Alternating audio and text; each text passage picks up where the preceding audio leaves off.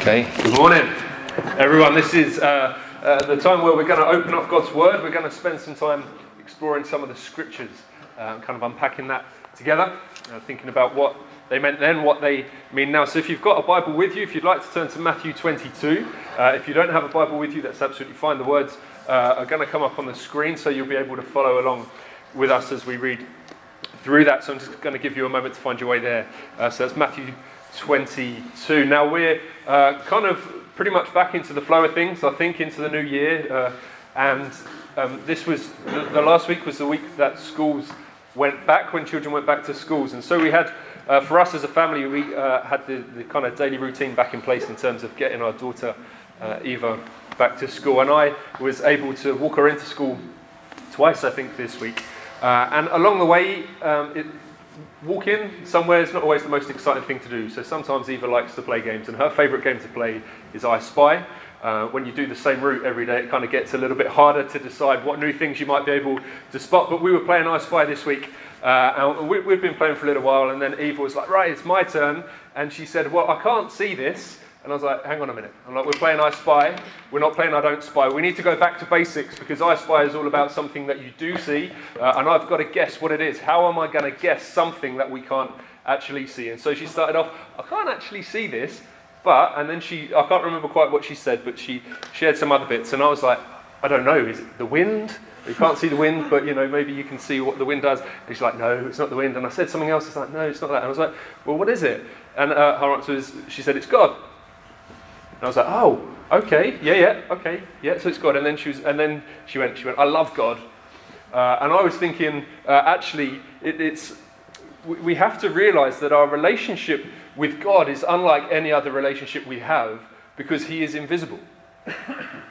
and it's a concept, it's not just something in, in, terms of, okay, so how does that mean in terms of how I relate to Him? How do I express love for Him? How do I express and work out relationship with Him if I can't see Him?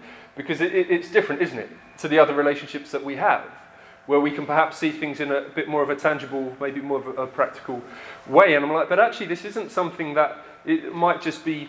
Um, it's not just something that, that might be hard to get hold of for, for a child. Actually, it's something that we all need, I'm sure we all kind of wrestle with at some point. So, how does my relationship work out with God in this way? But actually, our relationship with God shapes and informs all our other relationships. It's the primary relationship that actually helps us to know how we are to be with other people. So, in that sense, our relationship with God finds, in, in many ways, not every way, but in many ways, finds its expression through the way that we relate to other people. Does that make sense? So, how we relate to God then finds its expression through the way that I am with my friends, with my family, the way I am with, with people that I meet that I don't yet know. Actually, my, my relationship with God finds its expression in those ways. And we've two weeks now, this is our second week in our new series that we're calling Deeper. And we're thinking really about, uh, we're starting our year considering uh, the relationships that we have. And if you were here last week, you might remember me saying about actually thinking about relationships in, in three, three dimensions, if you guess, in three directions. Firstly, up, our relationship with God being the primary relationship, the kind of the source of any, any, fruitfulness that we might have in our life flows from that relationship. And that's the relationship that uh, I've said that informs and shapes the other relationships. So we're thinking about our up relationship with God. We're thinking about our in relationship in terms of with brothers and sisters in Christ, those within Christian community, but then also out. How do we relate to the, to the outside world, to those that don't yet know Jesus? So we've been thinking about that, and how, and, we've called this series deeper because we're thinking, okay, so how can we go deeper in these relationships? We don't just want to stay at the point where we where, where we are at the minute. We actually want to be a people who are growing deeper into those things and having deeper relationship with God, deeper relationship with those within Christian, uh, within the church and brothers and sisters in Christ. But how do we go deeper in our relationship with those that don't yet know Him as well? And the, the kind of the structure we're using uh, is based around my old school t shirt, my primary school t shirt, uh, which had five words written on it, which were live, love, look, listen, and learn. So there's sort of the five areas that we're going to be focusing on as we think about how it, what it means to go deeper in these relationships. So last week we were looking at live and Paul's words where he said, For me to live is Christ, to die is gain. And today uh, we're looking at love. And we're going to use, uh, we're going to root ourselves in this passage in Matthew. And just to kind of set the context of it so it doesn't feel like we're just plonking ourselves in, in the middle of something, actually, it's important we understand what's gone on around this. Uh, in, in the verses leading up to this, Jesus has been having conversations and having discussions with two particular groups of people. We've got the Pharisees and the Sadducees, and they were uh, religious leaders, they were teachers, they were kind of experts in, in, the, in the law, so in the Jewish law, the Old Testament law. Um, which instructed the, uh, the, the, people of Israel how it is that they are to live uh, and, and, kind of the way that God has for them to live. And they would have been people, uh, that men that were very learned, they would have known the scriptures, they would have really kind of un, uh, understood them. Uh, but there were differences between the two. Okay, so we've got the Pharisees and the Sadducees, both teachers, both leaders, but there were fairly significant differences between the two. And in, say, in the verses leading up to it, firstly, we see that we've got this conversation that goes on between Jesus and the Pharisees where they're, they're trying to catch Jesus out. They're asking him about taxes. And they're trying to find a way to catch him out because they want to want to find something to discredit him, to put him in a bad light. So uh, he has the conversation with the Pharisees, and then it's time for the Sadducees to have a go. They're trying to catch Jesus out as well. They're uh, trying to trying to trap him doesn't go as, as they would have wanted it to, doesn't quite go to his plan. So we've got the Pharisees asking this question and the Sadducees, and now we're coming back, the Pharisees are coming back to have another go at Jesus and see if they can find some way to trap him. And that's where we're going to pick things up uh, in verse 34 of chapter 22. So when the Pharisees heard that he had silenced the Sadducees, they gathered together. And one of them, who was a, a lawyer, asked him a question to test him. And he said, Teacher, which is the greatest commandment in the law. So let's pause there for a second. What we've got at this point so we've got the, the Pharisees have come up to Jesus. Uh, one of them, who's a lawyer, bearing in mind uh, that these are, are, guys that really would have known the law, uh, they would have spent hours and hours kind of poring over and discussing the law and how it was to be lived out. And this one guy, he's, he's kind of singled out as being a lawyer, so you, he's kind of the best of the best in that sense. He really would have known his stuff and would have known what he was talking about. And they're coming to trap Jesus. Remember, they're looking perhaps for some way to discredit him, to have something to, to hold against him. And he asks, uh, he, he, asks, what is the greatest commandment in the law? Now, the law that he's talking about isn't kind of the, the law of the land uh, under the, the, Roman, the Roman occupation, the Roman law. Actually, he's talking about the law of, of God, the law that God had given to his people, the way in which they're to live. And it was made up of 613 commandments. And so, what this guy is saying to Jesus is look, out of all these 613 commandments, which one is the greatest? Which one is the most important? And they're hoping that in the answer that Jesus gives, that it's going to kind of stir up some sort of controversy, going to just kind of put Jesus in a bad light. So that's what's happening up to this point. And then we read of Jesus' answer. Jesus said to him, you shall love the Lord your God with all your heart and all your soul and with all your mind. This is the great and first commandment. And the second is like, is like it you shall love your neighbor as yourself. And on these two commandments depend all the law and the prophets. Before we explore Jesus' response, I want us to recognize that this is a weighty response. This is not an easy, light answer that Jesus gives. It carries weight. It is of real significance. It is of real impact. It is not a command that is easy to carry necessarily. We feel the weight of what Jesus is saying. So I want us to just pause for a moment before we kind of really dig into it and explore it and unpack it. Uh, and I want to lay a few foundations. And the reason why I want to do this is because as we, even in just hearing those words there, or as we kind of unpack it a little bit more and consider what Jesus meant by it, it might come to a point where it feels a little bit overwhelming. It can feel quite daunting. Something that we think, actually, this is something I could never attain to. Surely what Jesus is asking here is, is too big. it's not possible. And so I don't want us to go into this time thinking that this is something that we can achieve by trying harder or something if we just put more effort in, this is something that we're going to be able to do. Because if we go in on that foundation and on that thinking, then we're, we're going to end up in, in, a pretty bad, in a pretty bad place because we're going to feel actually kind of defeated before we even begin. And actually, that's not the way to go, and that's not the response that Jesus is looking for. Now, the last three times I've spoken, I've uh, referenced John 3:16. I'm going to do it again. Because in John 3:16 it says for God so loved the world that he gave his only Son, that whoever believes in him should not perish but have everlasting life. So, this sense that God sent his Son, God gave his Son to the world, to, to people, and Jesus lived a life of, you just see, everything that Jesus did flowed out of the relationship that he had with the Father. And they just, he, he lived a life that was in no way was offensive to the Father because it was just done out of, of relationship. Whatever whatever God said he was the way that he was to live. He, he was obedient to, to what God had called him to do. So he lived this life of absolute uh, of obedience that flowed out of relationship with the Father. And then Jesus was crucified on a cross. And as he was crucified, he took the sins of all people for all time upon himself. But he didn't stay dead. Three days later, he rose from the dead. And we have that assurance, the scripture tells us we have that assurance that because Jesus rose again and was resurrected back to life, that for all of those who put their faith in him, that is the secure promise of what will happen to them as well. So that's, that, that's what Jesus kind of achieved or accomplished in that sense when he came among us to dwell among us. But I want us to realize this is that Jesus coming and God sending his only son was not a response to love that was shown to him. It doesn't say because people loved God, God sent his son. It says, for God so loved the world. The initiative was all on him. It was nothing to do with people, it was nothing to do with their love or affection for him.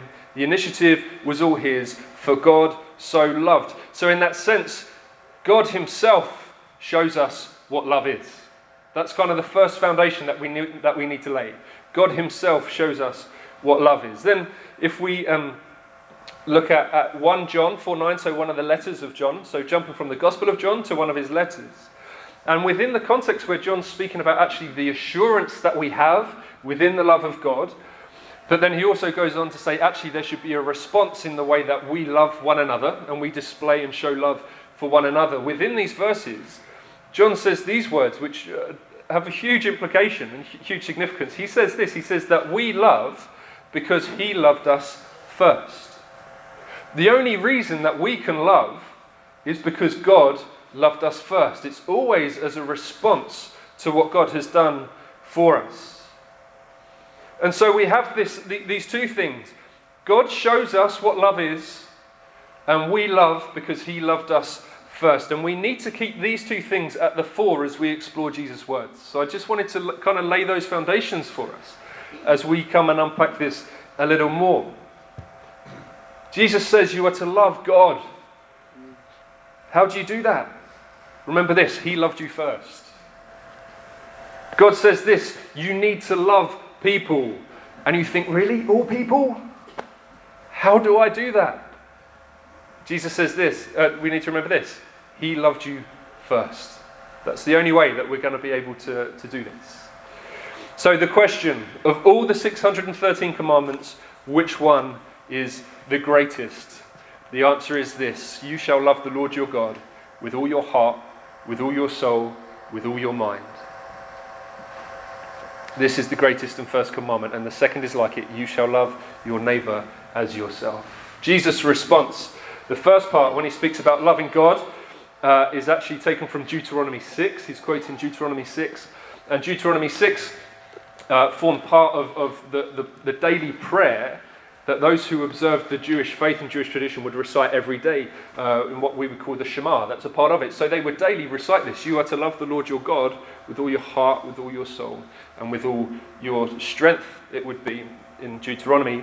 And then when he picks up on, and then he moves on to and you shall love your neighbour as yourself, he's quoting directly from Leviticus 19. So another Old Testament uh, passage there. So we've got something that Jesus is pulling out from Deuteronomy 6, something that he's pulling out from Leviticus 19. What that shows us is that the requirement has always been the same.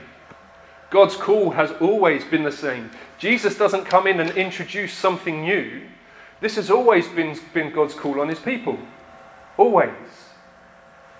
Love the Lord your God with all your heart, soul, mind, strength. Love your neighbour as yourself. It's always been God's heart and God's purpose. And not only are these the greatest commandments, uh, Jesus goes on to say that they are the two commandments on which all of the prophets, all of the law and the prophets depend. Another way of saying it is that they all hang on these two commandments. What that means is that everything hangs on these two commandments of love. John Piper puts it this way he says that whatever else there is in the Christian faith and in the life of obedience, it all hangs on this. This is not something that we can kind of just brush over. This isn't something that we can say, okay, well, I might tend to this when I feel I'm ready to, or if I feel that I want to. Actually, Jesus is saying these two commandments, everything else hangs on these two. Everything else finds their place within these two. Everything else finds its fulfillment within these two commandments. This is the greatest and first commandment. And then what does Jesus say? And he says, and the second is like this. These two things. We can summarize it like this The greatest thing that you can do with your life is to love God and love people.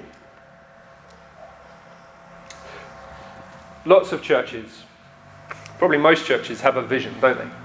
That says, this is what we're about. This is what we're seeking to do. This is what we feel God is calling us to. And depending on what church you go to, each church will have a different vision, particularly around what they sense that God is calling them to for their context and in their community, and for the role that God has got for them and the works that God has got for them.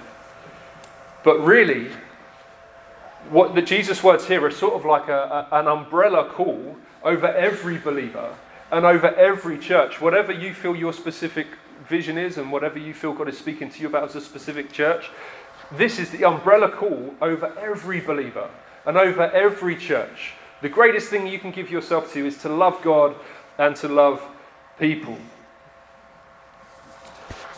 I heard it put like this The most important question is not what rule do you keep, rather, it is who do you love. The lawyer came to Jesus asking, looking for what rule is the most important rule that we need to keep. Jesus' response, he twists, he, he kind of twists it in the sense that he says that it's not about what rule you keep. The question is about who do you love. The reason why it's the most important question is because we were made for relationship. We're not made to be, we're not made to, to keep rules, we're made for relationship. That's why God created humanity, was to, to, to, know, to know Him and to be known by Him.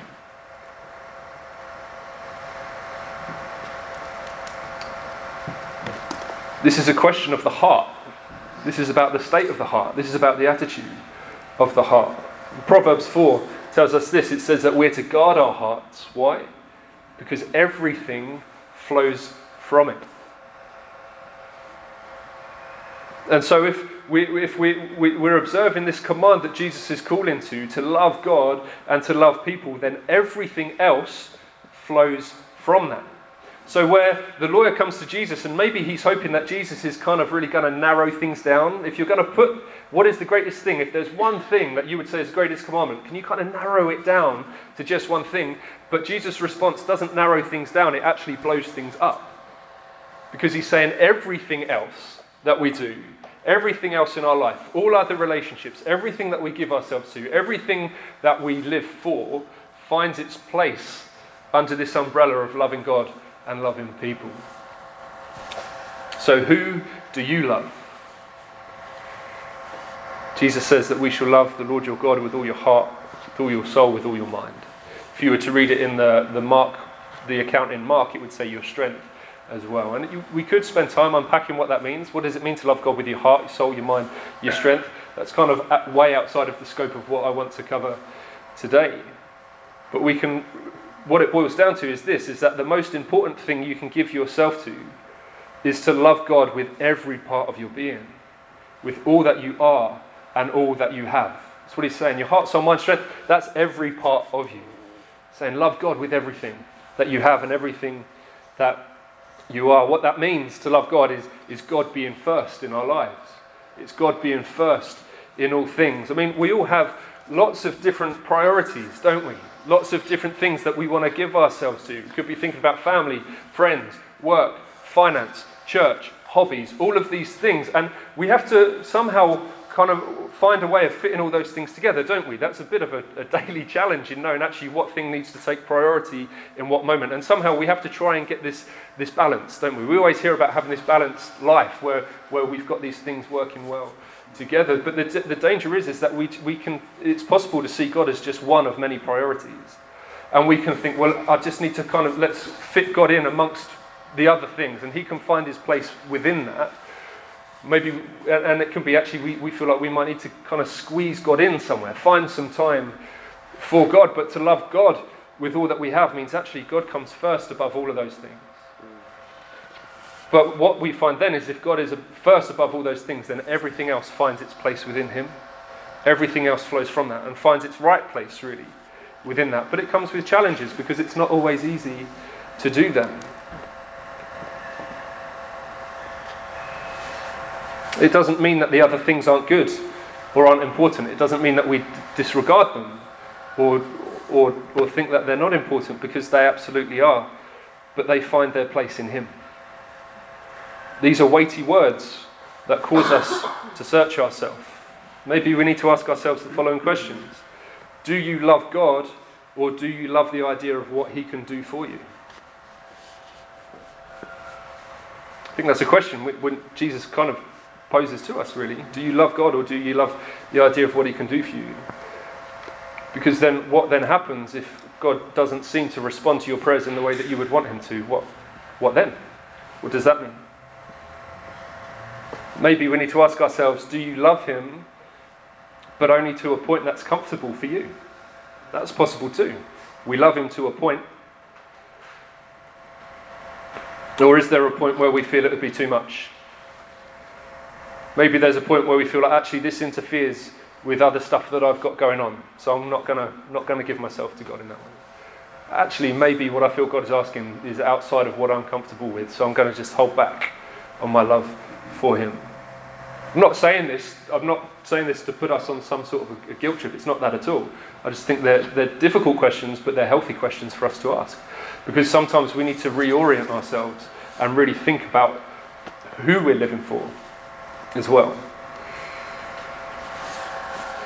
Here's time for us to go back to those foundations that I laid at the start at this point. He shows us what love is. He loved you first. You were made to know Him. Why should you love God first? Because He shows us what love is. He loved you first.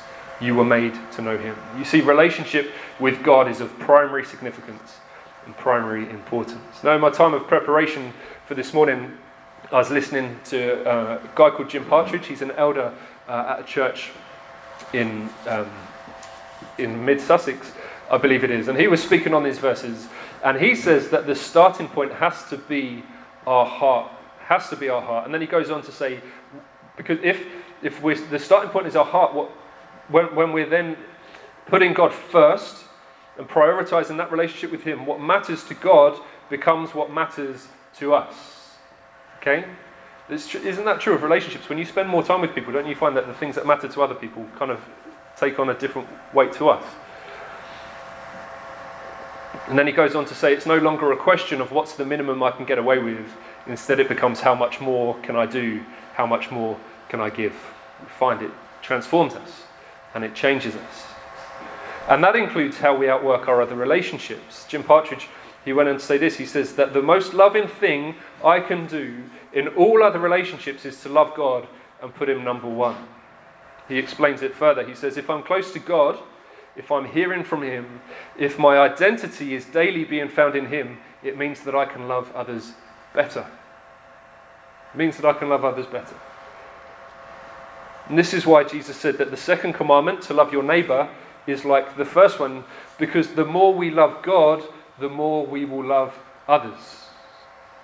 The more we love God, the more we will love others because the more we give ourselves to God and the more we love God, the more we begin to see others as God sees them, as objects of His love. Let's jump back into just quickly 1 John 4, uh, which I've already mentioned, uh, which is the verse where John is saying that we love because he loved us. He first loved us. But then John goes on to say, he says, if anyone says, I love God, but hates his brother, he is a liar.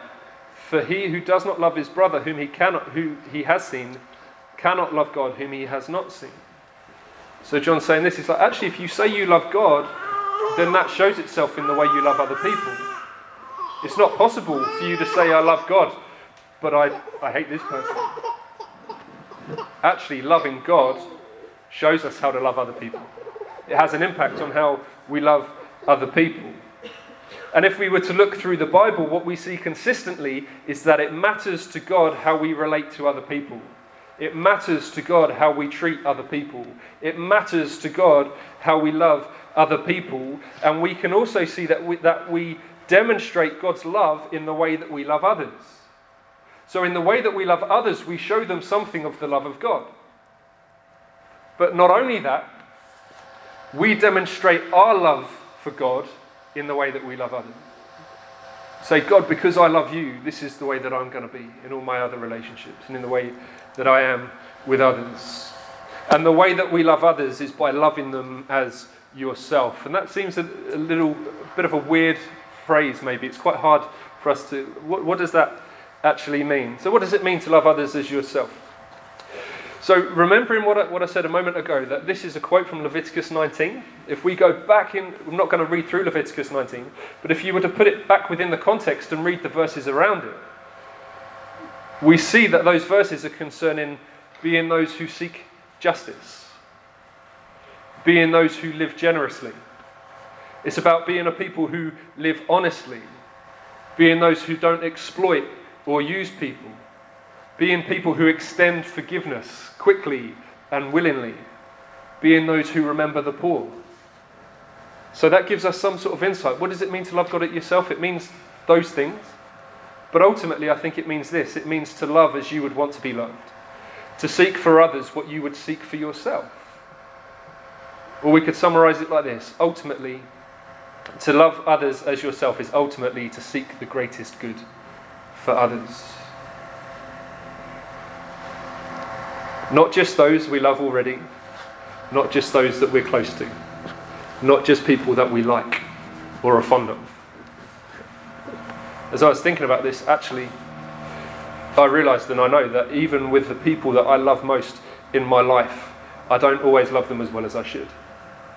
Because I can be impatient, I can be selfish, I can sometimes, at moments, see them as just another priority to try and fit around other things. How do I balance this relationship? among others. And it can lead to me not loving people well. And these are people that I love more than anyone else in the world, but I don't always do it well. But Jesus' call is much wider than talking about the people that we might love already, or the people that we might have affection for already, or the people that we might already have relationship with. Jesus' call is this He says, Love your neighbor as yourself. That word neighbor, that's, that's vast. In Luke's gospel account, when this question of loving God and loving your neighbour comes up, someone asks him, So who is my neighbour? And Jesus responds with the parable of the Good Samaritan. It may be familiar to you, but the, the parable of the Good Samaritan goes along the lines of that there's a guy who's been, been robbed and beaten and left dead by the side of the road. And a priest comes along, and the priest crosses over to the other side of the road and continues to walk. He doesn't stop to help the man a Levite comes along, and the Levites were those that would help the priests in their duties within the temple. So a Levite comes along, and he too crosses over and walks by and leaves the guy where he is. And this other man comes through, and he's a Samaritan. And the Samaritans and the Jews, they, they, they didn't get on. They really, the, the Samaritans were, there was a real level of disdain. They were disdained by the Jews there were tensions running high between the two groups. I won't get into the reasons for that, that now, but just to know that actually this Samaritan, if anyone ha- ha- was perhaps more inclined to leave this guy where he was, it would have been the Samaritan out of everyone. But he stops and he tends to this man. And he, use, he, he kind of tends to him and he uses his oil and his, his own oil and wine to tend to his wounds and he puts him on his animal and he, he walks to an inn and then he stays there overnight and he looks after him and cares for him as best he can. Then in the morning he pays the innkeeper out of his own pocket and he says, Look, I'm going to come back and when I come back, if I owe you any more money, let me know what it is and I'll make sure I settle up with you. And he just demonstrates this love for this man. But really, if you could put it like this, they, they, were, they were groups that wouldn't normally have anything to do with one another. But he was the one who extended mercy. And this is Jesus' response Who is my neighbor? Actually, it's the person that you perhaps would least want to love, or at least be expected to love. What we also see in the story of the Good Samaritan is this is that, is that seeking the greatest good for someone means that we're seeking the greatest good when it's inconvenient for us. It means loving people when it's costly for us. It means loving people when it demands our time.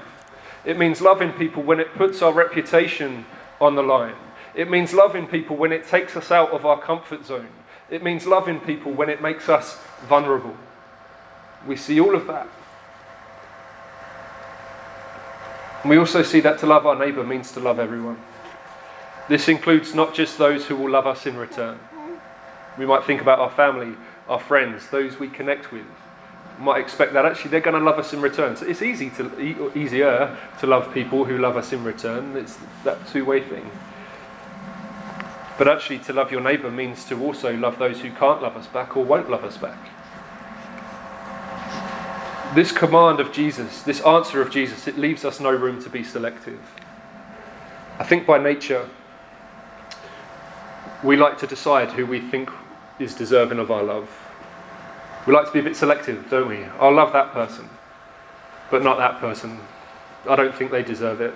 Actually, I don't really want to spend any time with them. Don't really have anything in common with that person. Not even sure how I go about loving them. But Jesus kind of just squashes that whole idea of being selective. He just says there's no room. There's no room for it. Now, this is a radical call, which is why at the start I said Jesus' answer is weighty. It is weighty. And I think it takes a lot of time to consider and to meditate on uh, and, and to just allow God room to, to work in our lives within it. And it is a radical call.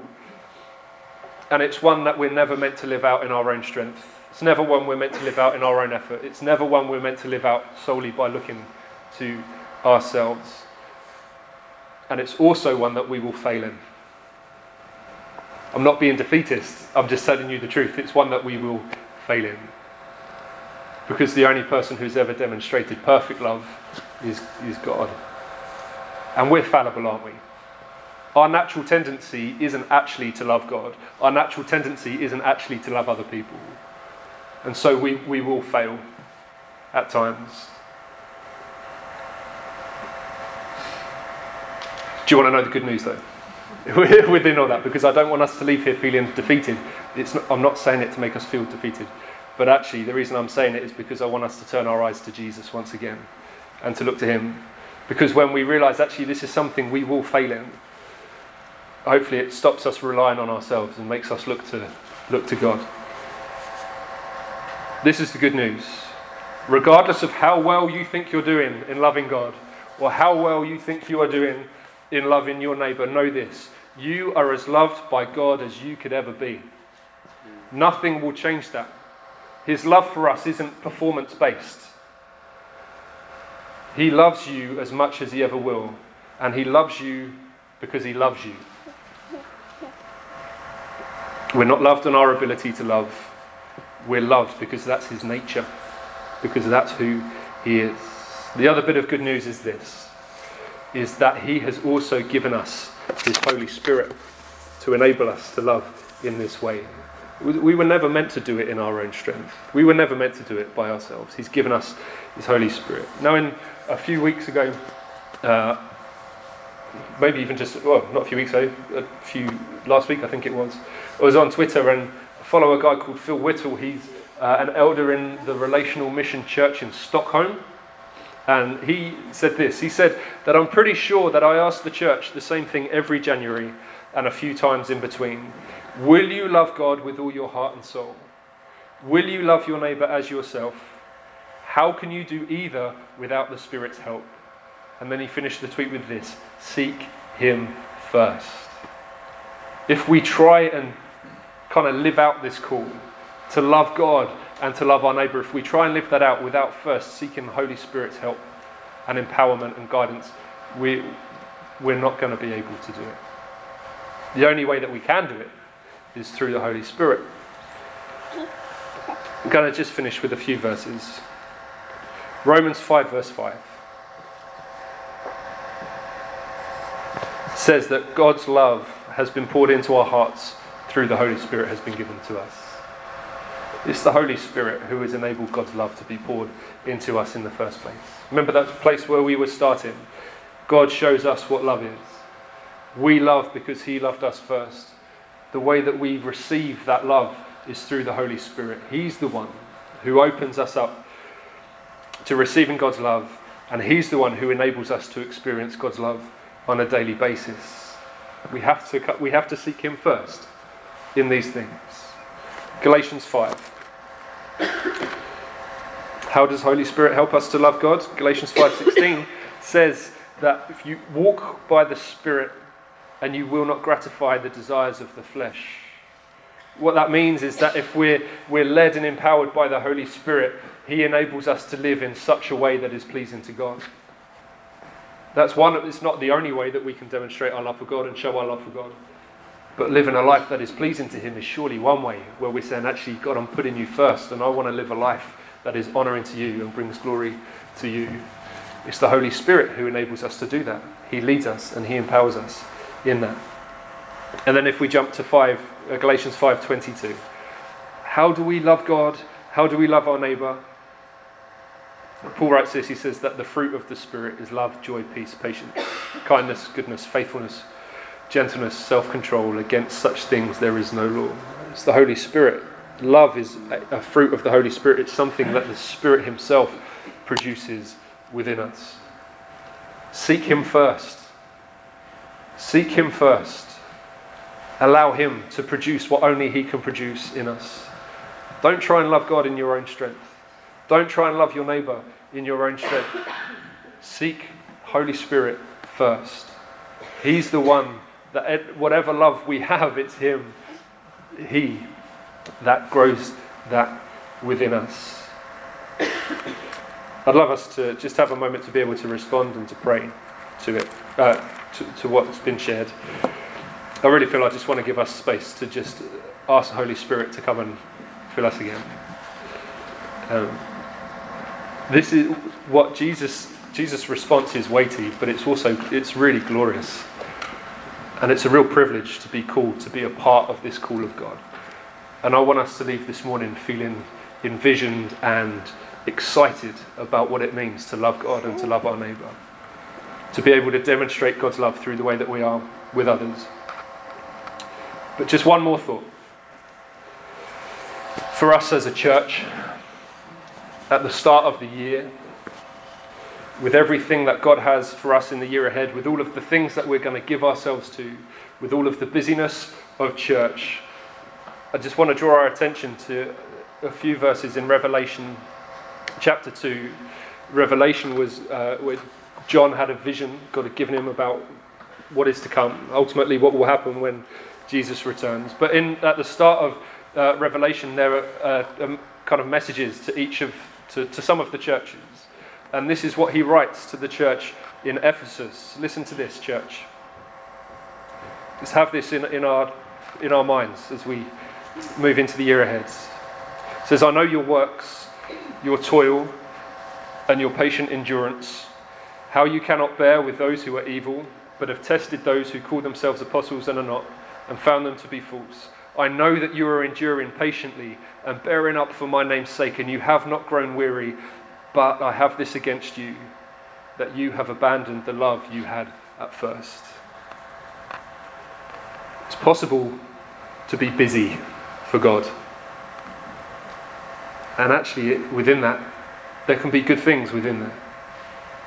But what these verses show us is actually what's of first importance to God. It's not how busy we are as a church. The question is have we lost our first love? Have we moved away from our first love, which is God Himself?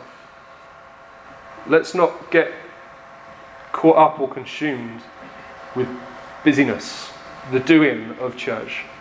Let's make sure we come back time and time again to our first love. Let's make sure that God has His right place, rightful place in our lives individually and for us as a church.